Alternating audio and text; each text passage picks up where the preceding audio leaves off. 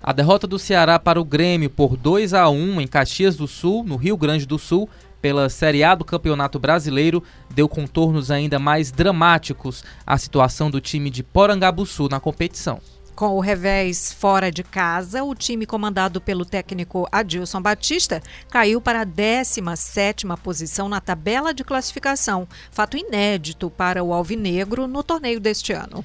Até a última quarta-feira, dia 9, a equipe havia ficado 23 rodadas fora da zona da degola, feito que fazia contraste com a situação do Ceará no Brasileirão do ano passado.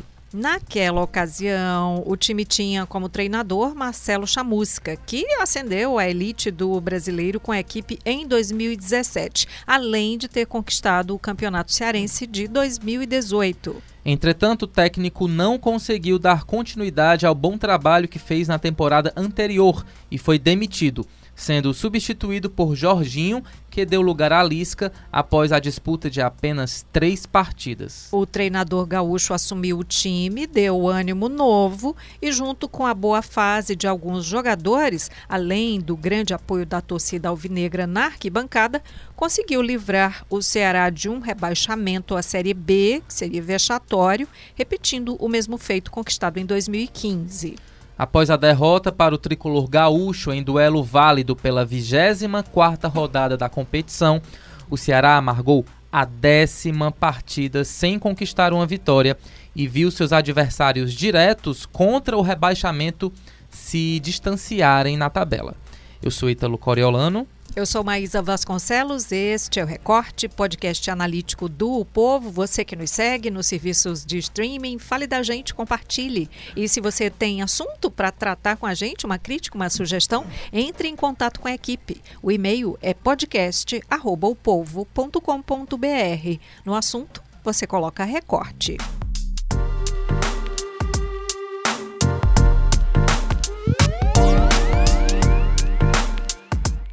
E para comentar o, a situação do Ceará, nosso assunto de hoje aqui do Recorte, convidamos os repórteres da editoria de esportes do o Povo, Bruno Balacó e Gabriel Lopes. Bem-vindos. Obrigado, Maísa. Satisfação estar aqui mais uma vez. Olá, obrigado. Bem, sejam bem-vindos. Vamos lá discutir né, essa situação dramática do Ceará, que trocou de treinador recentemente, né? Veio aí Adilson Batista no lugar do Enderson. O problema está mesmo na comissão técnica. A melhor coisa a se fazer foi demitir o treinador e contratar o Adilson? Na minha visão, não, viu, Ítalo? E ouvintes todos que estão nos acompanhando agora. De fato, eu acho que o Ceará cometeu um erro com a saída do Enderson Moreira. Tava claro que não era uma questão de comando, de esquema tático.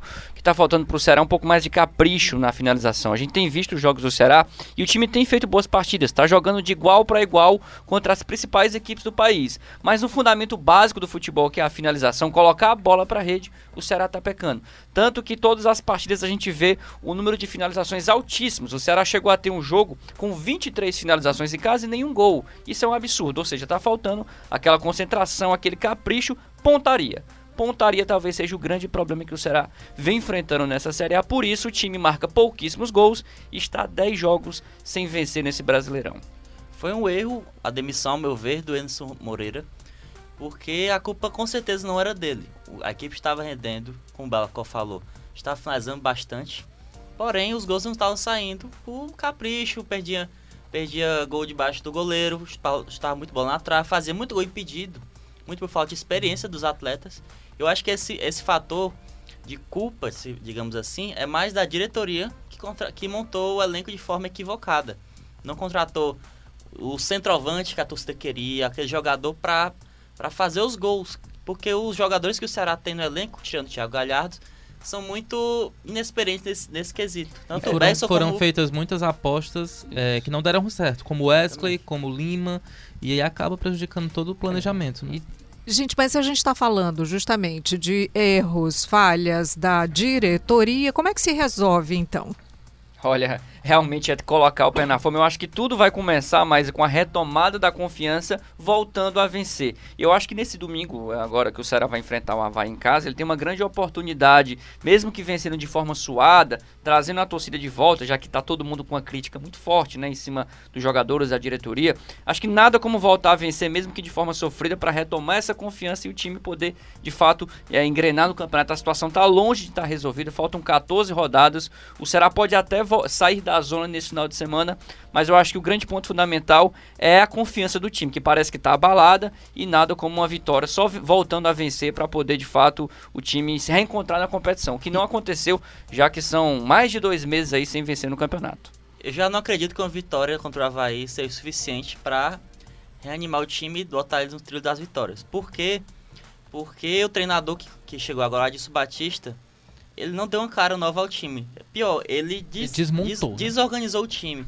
Na partida passada, o time estava rendendo até razoavelmente bem no primeiro tempo. E ele mudou completamente o esquema. Ele tirou o centroavante, a referência, que era o Felipe Cardoso, e também tirou o Matheus Gonçalves, que era um jogador de desequilíbrio do lado esquerdo com drible.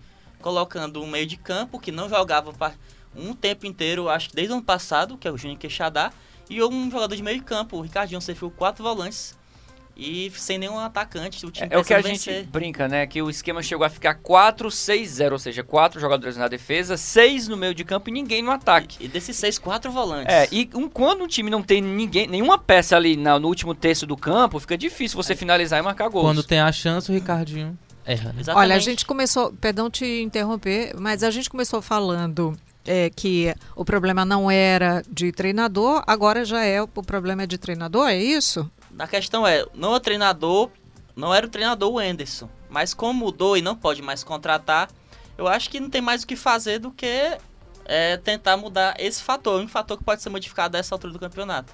Não tem como você contratar mais jogadores, não tem como você mudar a diretoria a essa altura. Então, a escolha é, foi errada de contratar o Adilson, ao meu ver.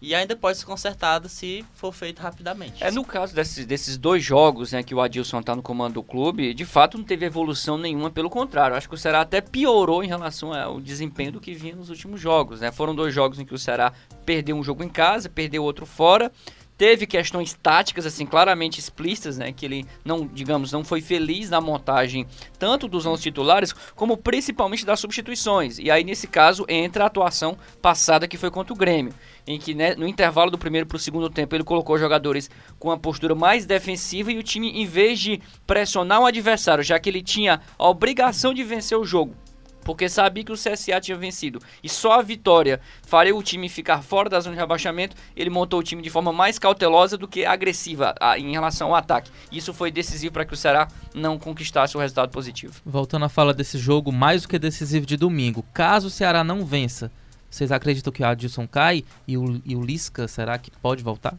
Eu acredito que sim, pela pressão na torcida, que já é muito grande em cima do, do treinador e da diretoria três jogos sem vencer, com três derrotas, digamos assim, um empate também já balançaria bastante o cargo.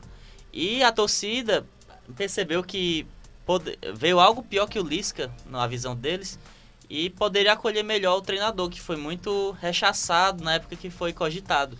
E tanto é que ele pediu desculpas em uma rádio gaúcha, a torcida, meio para limpar a barra dele, talvez esteja namorando com uma possível vaga no Ceará. Preparando o terreno, né? É, e aí só reforçando o que o Gabriel falou, eu acho que acredito também na possibilidade do Ceará, em caso de nova derrota, o Adilson ser dispensado, até porque o, o, clima vai ficar muito complicado, porque o Ceará pode agravar sua situação dentro do Z4, podendo aumentar a diferença para 3 ou até 4 pontos. Ou seja, fica um cenário complicado, você perder para uma equipe que também está na zona do rebaixamento, o Havaí também está nas últimas posições, ou seja, é um quadro de 11 jogos sem vencer, de 3 derrotas seguidas, de derrota em casa, de muita pressão, acho que todos esses fatores, e mais a insatisfação da torcida com o atual treinador, que já não vinha de um histórico recente complicado. O cara tava mais de um ano sem treinar. Tem seis rebaixamentos no seu currículo em, em, participações em Campeonato Brasileiro. Ou seja, tudo conspira contra ele. Se os resultados não acontecem, é o momento de troca. E que seja a troca definitiva. Restando 13 jogos, não dá para imaginar que o problema seja só treinador. Mas nesse momento, se caso esse resultado não for confirmado a favor do Ceará,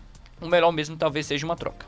Bem, mesmo é, com essa sequência ruim, segundo o site Chance de Gol que faz cálculos sobre futebol, o Ceará tem 35% de chances de ser rebaixado.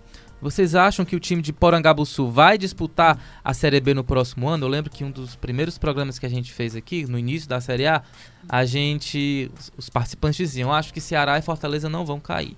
O que, que vocês pensam hoje? É muito complicado fazer essa previsão, também pela indefinição sobre quem vai treinar o time daqui a duas, três rodadas.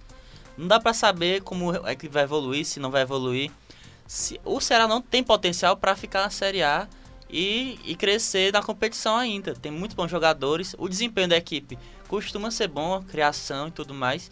E tem equipes piores que ele na frente. O exemplo disso é o CSA, que se recuperou bastante agora com a Gel Fux e ultrapassou o próprio Ceará na tabela. Então a questão do Ceará é mais questão é buscar é, concretizar as jogadas ofensivas, que o volume é muito grande normalmente, no jogo passado nem tanto. Mas normalmente essas chances não são convertidas em gols. A partir do momento que a bola começar a entrar, talvez o Ceará possa ser dessa situação. Eu acho que a chave é por aí mesmo também. Eu acredito na permanência do Ceará ainda, até porque tem muito campeonato pela frente. São 14 jogos. Colocando assim matematicamente aqui falando, são 25 pontos que o Ceará tem. Acho que com 40, 42 pontos um time permanece. Então temos aí de 15 a 17 pontos para o Ceará buscar. Como conseguir isso? Com mais 5 vitórias em 14 jogos, é uma meta perfeitamente factível. O primeiro passo é voltar a vencer em casa, que é onde o time historicamente costuma somar mais pontos. Se ele fizer o dever de casa dos 7 jogos que ainda vai ter pela frente, vencer pelo menos 5, ele já encaminha a sua permanência. E aí sim acredito na permanência ainda do Ceará e principalmente do Fortaleza, que está numa situação muito mais confortável nesse momento com 5 pontos ali de vantagem para o Z4. Jogadores que a gente sabe que tem talento se recuperar, né? O Leandro Carvalho, o próprio Wesley, que eu já falei. É, aqui, o problema do Ceará não, não é qualidade de elenco. Duas coisas a gente pode falar. Não é qualidade de elenco e não é salários atrasados. Não existe uma crise institucional no Ceará de salários atrasados, ambiente ruim. É uma questão mesmo de, de afinar essa pontaria, de fato ali, de ter tranquilidade nesse último passe. Se o Ceará conseguir ajustar isso e, claro, melhorar a questão da, da confiança, porque tá claro que os jogadores ficam nervosos, desconcentrados em campo em alguns momentos, o time pode voltar os trilhos das vitórias. Tanto é que teve muitas falhas individuais nos últimos jogos que refletem essa falta de confiança do Valdo, principalmente. Nos dois últimos jogos contra o Goiás, ele perdeu uma bola, saiu o gol e agora fez um pênalti bobo, que resultou no, no gol do Grêmio. Então, essa falta de confiança também se reflete na zona, na zona defensiva da E equipe. vai abalando o psicológico né, de todo mundo. É É, complicado. isso mesmo. mexe muito. Olha, eu fico só observando a, a torcida, né? Ontem estava tava espiando, não, não cheguei a acompanhar o jogo, mas estava eh, perto de quem estava acompanhando. E vocês falam aí da falta de confiança dos jogadores, do que se- não se concretiza dentro de campo, a impaciência da torcida. E vejo você fazendo essa previsão aí de que é possível, Balacó. Vamos fechar aqui com, com o Gabriel, fazendo um contraponto a isso daí, porque o Gabriel apontou algumas coisas que você não apontou, não assim, do que, que é possível realmente para reverter essa situação. Reverte ou não reverte? Aí que tá. É, pode reverter, como o Balacó disse, Tem que ser sempre no, no sufoco, assim? ou pode acontecer o, o pior cenário possível, que é a equipe não evoluir, o Adilson não conseguir dar uma cara pro Ceará, trocar de treinador novamente e não dar jeito, gerar uma insatisfação com os jogadores, porque o Adilson já barrou o Wesley e o Leandro Carvalho, não viajaram para para o Rio Grande do Sul, não utilizou o William Pop, não utilizou o Felipe Bachola, ou seja, jogadores de ataque não foram utilizados quando o time precisava vencer. É, muitas vezes a solução está dentro do próprio clube. Acho que é- Exatamente. tem que aproveitar melhor as peças que o Ceará tem. Uma delas, o o Gabriel citou e eu concordo demais, que é o William Pop, um jogador que veio de uma boa fase do clube onde que ele que não estava. estreou ainda? O Fico, pois é, essa é a grande pergunta que a gente faz. de gols e o cara não Chegou estreou. pronto para jogar, já tá bem Tem fisicamente bastidor? regularizado. Tem bastidor? Alguma Nós coisa não aí? temos informações assim que, que cheguem pra gente de que tem algum problema. Acho que tá faltando mesmo uma oportunidade. O treinador não, não deu devida atenção pra ele. Se isso ocorrer, acho que vai ser uma boa pro Ceará. Porque é um jogador que tá em boa fase e pode agregar muito no principal setor que é o de ataque. Que é onde o Ceará vem mais pecando. Porque o que o Ceará tem menos feito nesses últimos 10 jogos é justamente gols. Tem feito pouquíssimos gols. Isso reflete em alguns empates e nessas sete derrotas que o time teve. Então tem uma expectativa grande para a escalação de domingo, né? Tomara é que, vem? ele possa jogar, que o, Thiago, que, que o time não fique só dependente do Thiago Galhardo, que nem atacante é, é atacante de ofício, mas é o artilheiro do time na temporada com nove gols nesse Brasileirão. Ter que depender um pouco mais ali do centroavante, jogadores de área, e nesse ponto o William Pop pode ser um grande diferencial para o Ceará, já que é um elemento que não foi testado. O quem mata- sabe, o matador, né? quem Que- sabe ele sendo utilizado agora, né, possa desencantar como o Thiago Galhardo desencantou quando estreou pelo Ceará e ajudar o time nessa recuperação do campeonato. O Pop que ele tem gol de todos os jeitos pelo Figueirense essa temporada, de cabeça, de falta, de perna esquerda, de perna direita. Realmente pode ser uma opção muito legal pro Ceará para desafogar o Thiago Galhardo, que na última partida ele visivelmente estava muito desgastado em campo, estava fazendo esforço por mais de um jogador. Então é necessário de alguém para dividir o protagonismo no ataque. Então, eu espero que a comissão técnica esteja assistindo, ouvindo o recorte, Dá uma chance Justamente- pro William Pop. para né, pra pegar aí essas sugestões aqui dos nossos Balacó e Gabriel. Muito obrigada, então, gente. Que agradeço. Obrigado, mais obrigado, Ítalo. Até a próxima. Valeu, pessoal. Esse foi o Recorte, episódio 164. A gente volta amanhã. Tchau. Roteiro e produção, Neto Ribeiro, edição, Bruno Melgácio, áudio, André Silvestre, coordenação de produção, Camila de Almeida, publicação e estratégia digital, João Vitor Duma.